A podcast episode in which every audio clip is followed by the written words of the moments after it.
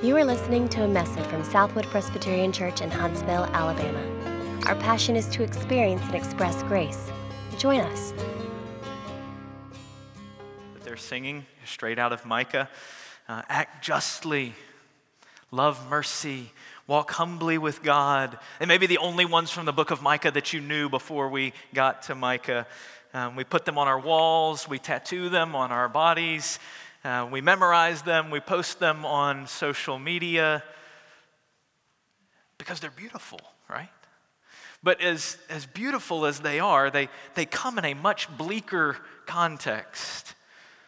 We're going to read them in Micah 6 this morning, but the context is God bringing charges against his people, charges of abandonment of him, telling them how they've failed to live this way.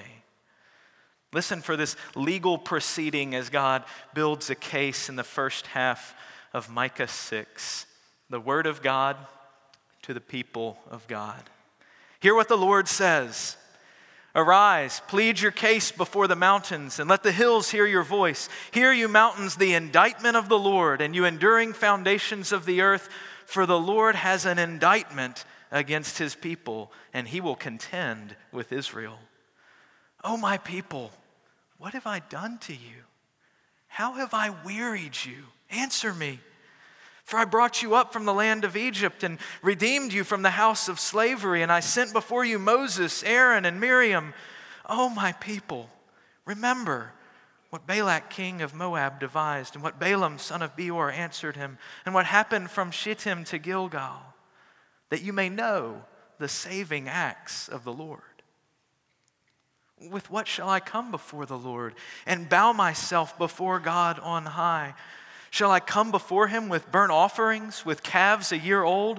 Will the Lord be pleased with thousands of rams, with ten thousands of rivers of oil? Shall I give my firstborn for my transgression, the fruit of my body for the sin of my soul? He has told you, O oh man, what is good. What does the Lord require of you but to do justice? And to love kindness and to walk humbly with your God.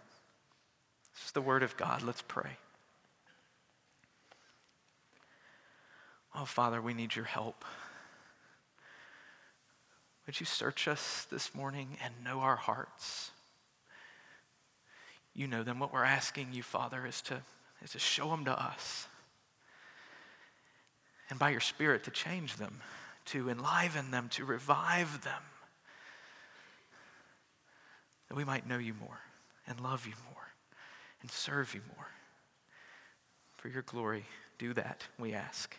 In Jesus' name, amen. We've just seen in Micah 4 and 5 some glorious promises of hope and of restoration for God's people who will turn back to Him and trust Him.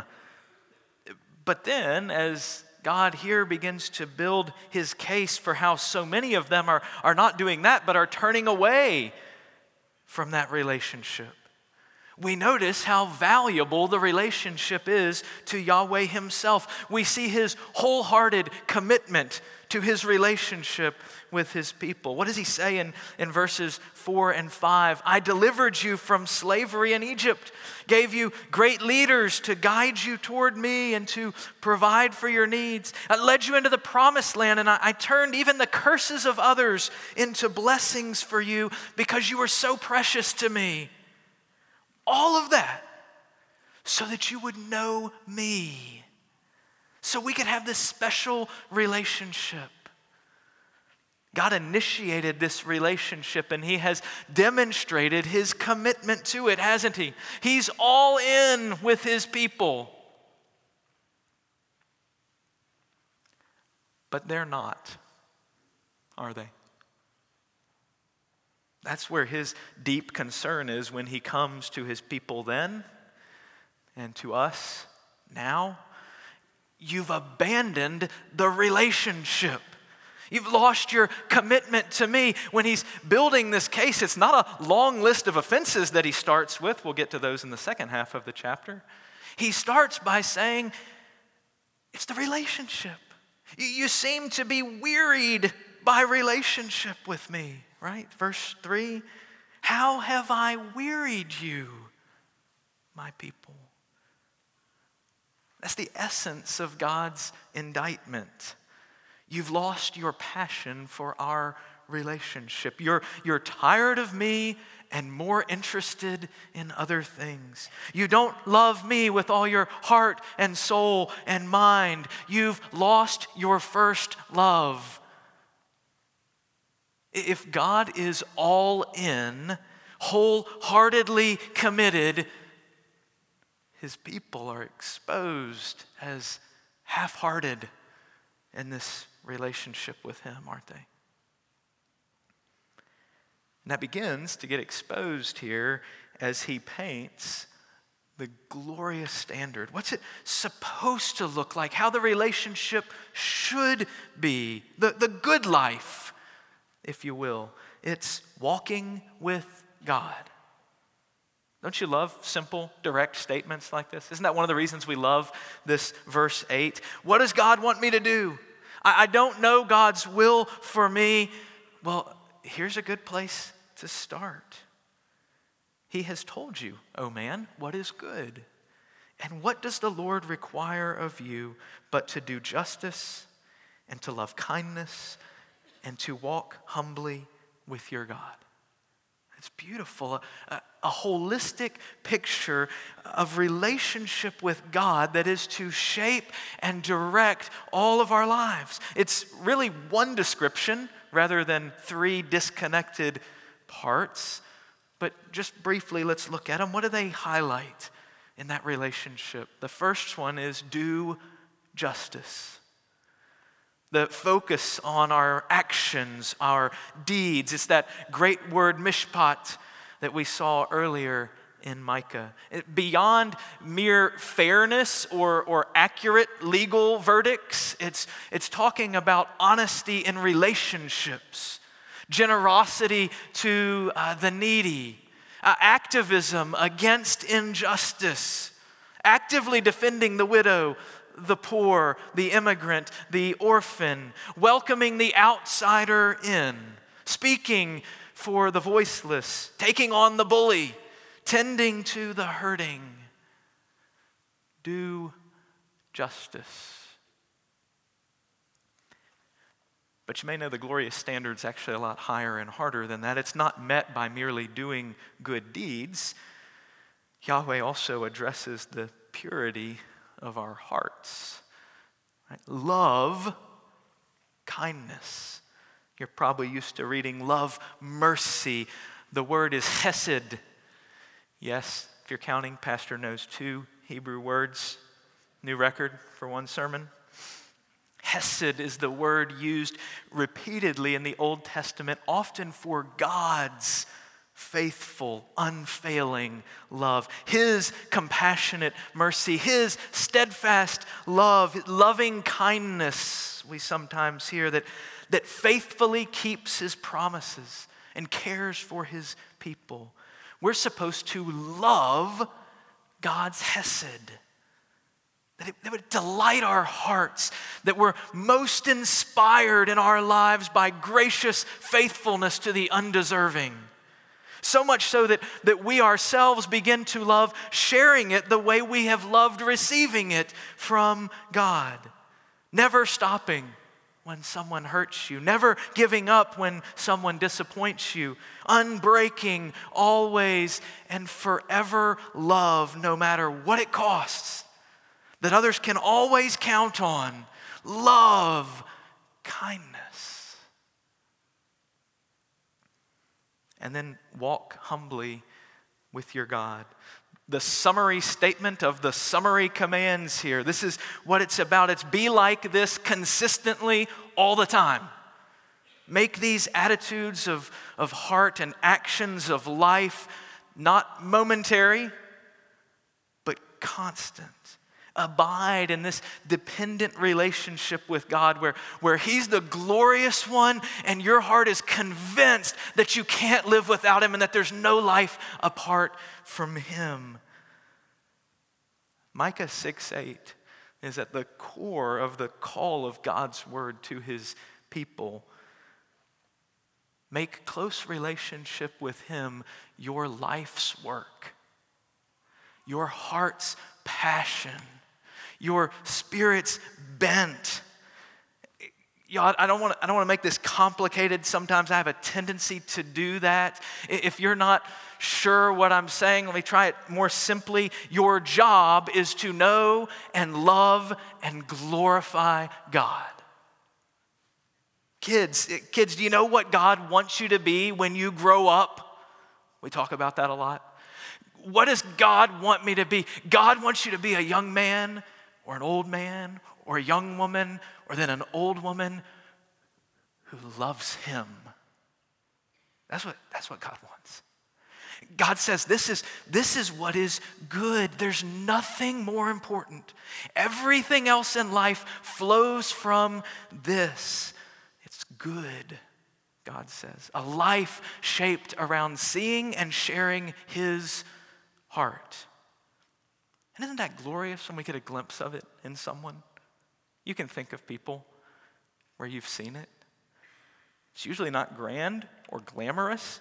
Often you glimpse it in someone in their quiet faithfulness. And there's probably only a few of you in the world who even see it or know it. They're usually below the radar of the media, sometimes in places others wouldn't dare to stoop. But, you've seen they're consistently delighted in having not much but God that, that's the only thing you tend to ever see delighting them is Him. And they love sharing whatever they do have with the lowly. It's beautiful, isn't it? Do justice, love kindness, walk humbly with your God. God says the good life is in relationship with Him, and that relationship being the most important thing. It's a glorious standard that the, the law of God calls us to here. It's like love the Lord your God with all your heart and love your neighbor as yourself. Might God work in all of us to, to live more like that. But in this passage, God's law does another thing. And in addition to the way it's used in our lives to shine a light on the good path, God's law also does something else, and it's, it's what's primarily pictured here. That glorious standard exposes our half hearted commitment to it. Maybe you've felt that already. It sounds simple, but it doesn't describe my life or my heart. Our half hearted commitment is this, this grievous substitute that, that we make for a life designed and created to walk with God. And so we have to go there this morning. I'm, I'm going to call what Micah describes here in this chapter playing church. Playing church, if you've never heard of it, is, is similar to playing house. Maybe you've played house before. Sometimes in, in my home, I'll, I'll hear from the other room a, a nine year old crying like a baby, or, or a, a six year old talking like she's a mother right? And, and at first it's a bit disconcerting. But what's actually going on, kids? What's it? Yes, it's on your sermon. You can mark playing church off on your sermon words. That, that's playing house or playing family, right? Whatever, whatever you call it, it's where you're pretending to have a relationship with your sister or your doll or whatever else it is that's not actually a real relationship. And that can be fun. Playing house is a good thing, it's a good use of your imagination, it's a fun thing to do. But playing church is not. It's not fun. It's not funny. What I mean by playing church is pretending to have a real relationship with God, but it's not real. Pretending God is your beloved Father, but feeling inside that you don't love Him, living like you don't care about Him at all. And that kind of pretending is exactly what God is condemning here in this passage. It's not fun, It's not funny.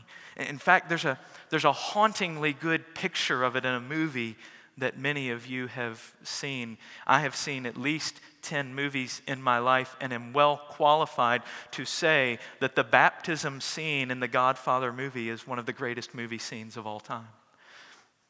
I have lots of experience.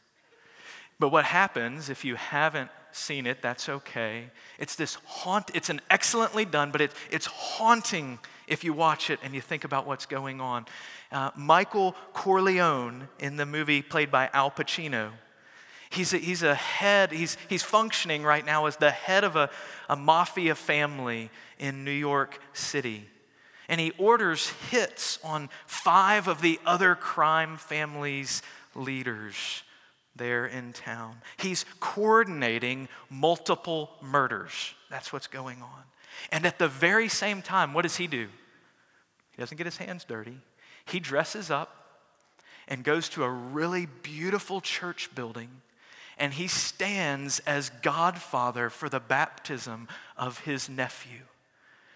And so he stands there before the priest and, and professes his faith in God while a murder he orders is carried out. And then it cuts back to the church and he renounces the works of Satan and it flashes to another murder being carried out. And, and all of the time, he's standing there professing his great spirituality and orchestrating terrible violence at the same moment. Michael is playing church. That hypocrisy is pretty easy to see there, isn't it? If you're in the younger generation, you don't need examples like that. You sniff out playing church just like that. It's second nature to you. But how do we play church? Sometimes we know already, don't we?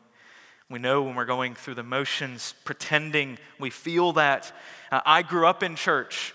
So I've had experience with this for a long time saying the right things, looking good, appeasing God and others. It's how you get through life.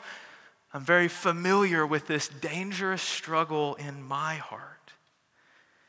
And this passage may help us see it more fully in our hearts.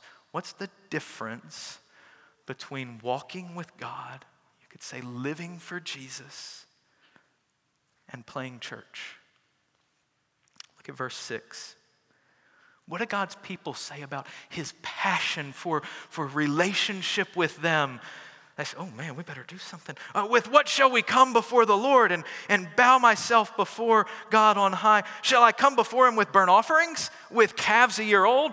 Uh, would the Lord be pleased with thousands of rams or ten thousands of rivers of oil?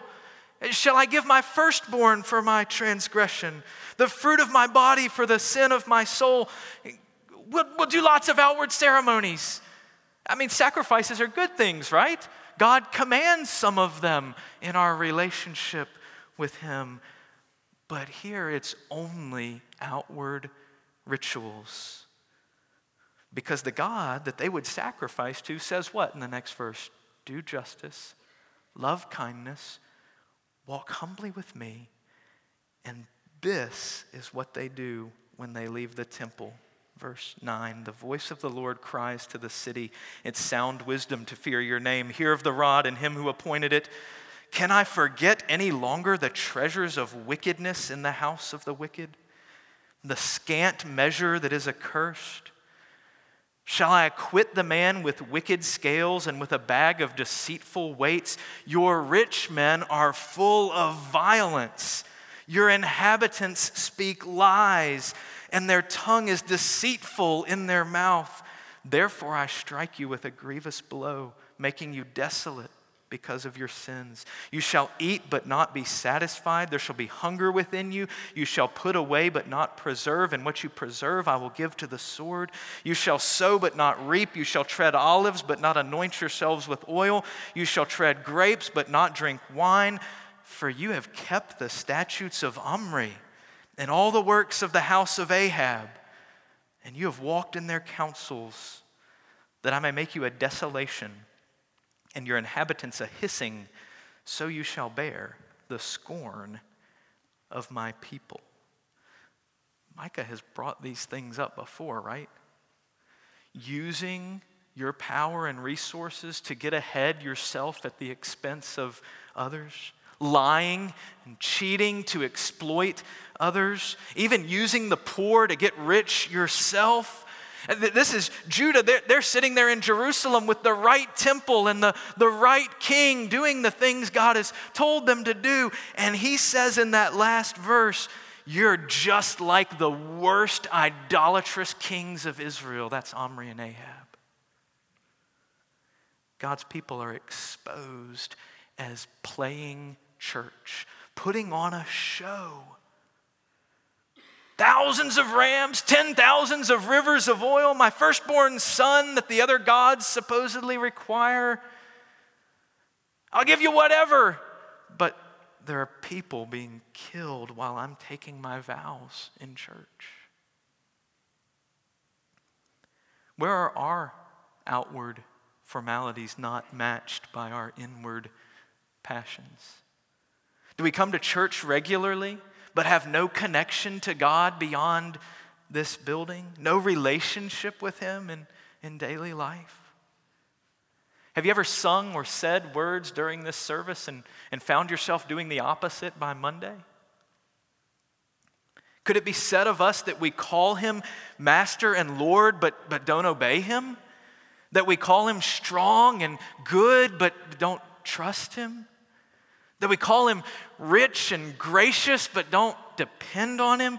That we call him the way and the truth and the life, but don't follow him? Now, here's something I'd never do buying God off. no. what, what does God need to leave me alone? burnt offerings, rams, rivers of oil, my firstborn. Do you see how there's no relationship at all here in that? It's just a transaction, right? I'd never buy God off like that. At least I'd never do it in those terms. But see, what God's people are really doing here is treating Him as a means to an end. Give Him what He needs so life can be good. I'll join a connect community and a small group. Watch me.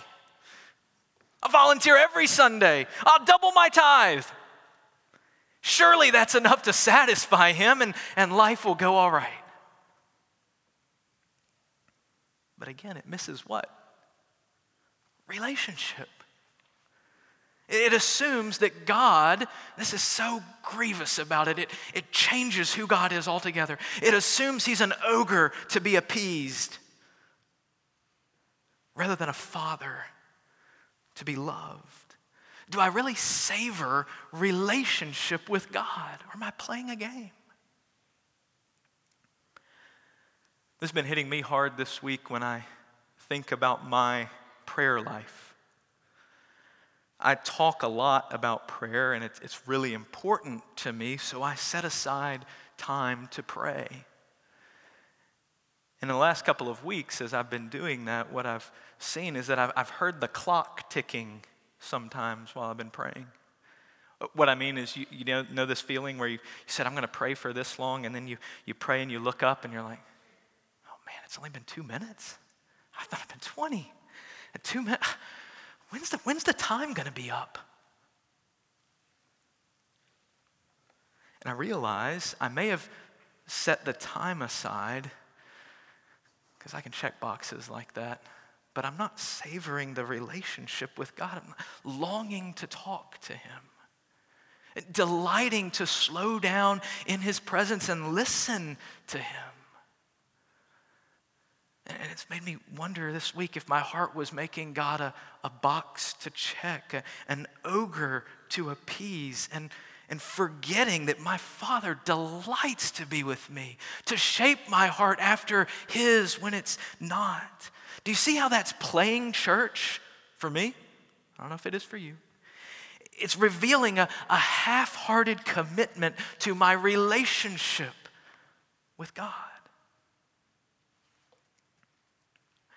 A couple more ways if you're not seeing it in your life yet. Playing church will mean sacrifice is a necessary evil. I mean, sometimes you got to give some money or some time or some service. After all, what, what will people start to say about you if you don't ever do some Christian things occasionally, right?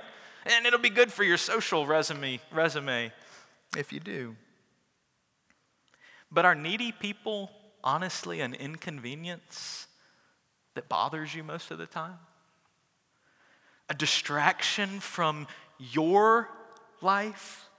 I hate it when I say that a hindrance to your bottom line and successful business or successful family life. That's what the least, and the lost, and the littlest, and the lonely, and the left out had become to the people of God, wasn't it? Don't slow me down for them. God says, Watch out. They're on my heart. I love to rescue lost causes. Don't you remember that's how we met? If your heart beats like mine, you'll, you'll not just sacrifice for others, but you'll genuinely delight in doing it. Friends, we get so distracted, don't we, by so many other things, busy with so many good things. Are we half heartedly playing church? or really wanting God to shape our hearts like His? Do we really long for that, or are we afraid what it would cost us from our real lives? Listen, God didn't redeem us at the cost of His own Son so we could be happy and comfortable for 70 or 80 years, so we could claim His name and live for ours and our comfort. May it not be said of us in this generation that we played church while lost souls went to hell, while orphans died of hunger, while the poor were systematically oppressed, while unborn millions were killed, while lonely neighbors despaired of life, while nations abandoned the heart of God. May it not be that we, his people, lose his heart too. Y'all, we, we desperately need revival right here, don't we? It's, it's got to be something new and fresh. Don't you see how far our hearts and lives are from God's glorious standards where, where He is the center? Where my life's work, my heart's passion is my relationship with God. Walking with Him living for Him. Maybe what's even worse is when we're exposed there. When God's word and, and spirit shows up, and maybe right now in your heart, like He's been doing in mine this week, saying, There's, there's something wrong. There's, there's new life that's needed. We just start hatching plans to feel better and get back to our lives. You know what? I have been skipping my quiet time for six months, really not thinking about God much. You got me, Pastor, prophet. 10,000 rivers of oil take care of it? That be enough? I mean, that way I won't have to repent again until the next big mess up, right? God says, no. No, repentance is about relationship. Remember the definition we've been using? Repentance is a heart grieving, broken relationship with God. Turning to God and rejoicing in restored relationship. Martin Luther says all of life is to be about repentance. Another commentator calls repentance the basic maneuver of life. It's how we live day to day. When, when I say repent, it's not just once a year in the, in the really big mess up. It's, it's the reason we confess every week in this service and, and need time with God day in and day out. It's calling our hearts back from playing church to walking with God every day. Some days I wake up and, and say, God, I'm anxious about today. I'm not trusting you with what's on my calendar. Bring me back to live for you today. That's repentance. Other days I wake up and say, God, I'm, I'm doing great. I'm joyful because life's good. And I'm not grateful to you or, or finding my joy in you. Bring me back to live for you today. That's repentance. We shouldn't have to get caught to repent if we're walking with God. Repentance is what Peter said early. It's desperately and joyfully running home to our Father over and over. It's a recentering of my heart on the relationship God says is the center and source of my life. I don't know about you, but I've seen a lot of half hearted realities in my life this week. Take some time to think about some of these questions. What's God showing you? Have we wearied of the one relationship we were made never to live without? Has our passion waned? Have we lost our first love and just been playing at relationship with God? This table reminds us of the good news. Our only hope, and it's this God doesn't play in his relationship with us, does he? God doesn't even demand that we give our firstborn son for our sins, he gives his for us. That's our only hope. He is all in in this relationship, always has been, by the way, sending his son to secure our eternal relationship with him and seat at his table forever. Jesus, the only one who perfectly does justice and loves kindness and walks humbly with his God, gives his life for us. He bears the scorn that we, his people, deserve. That mocking hissing that should have come to us fell on him. That's why he sat with his disciples the night he was betrayed. And, and he took bread, he broke it, and gave it to his disciples as I'm ministering in his name, give this bread to you. And he said, Take, eat, this is my body, broken where yours should have been. Do this and remember me. And he took the cup and, and said, This cup is a new covenant in my blood, which will be shed so yours doesn't have to be, because there's forgiveness of sins here in his blood. Drink from it in remembrance of him. For as often as we eat this bread and drink this cup, we remember not our death, but his. And we proclaim his death as our only hope until he comes again and we eat it with him forever.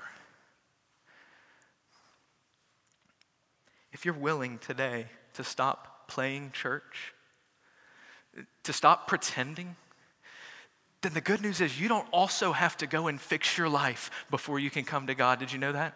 You can come to Him honestly and say, I'm desperate and I need you. And come and feast. Repent of your abandonment of the only one who will never leave you. And come back to Him. Run back to your Father through Jesus. Rejoice in the relationship that you have that you could never have earned, but He did for you. Let's pray. Jesus, thank you. That the only one who lived the way we were created to has also died in our place. Use this table to lift up broken hearts. To give us hope again, not in ourselves, but in a God who loves us and comes to meet even with us this morning and forever. because he's so committed to this relationship. Father, where would we be without your commitment to us? Call us back again this morning. In Jesus' name, amen. For more information, visit us online at southwood.org.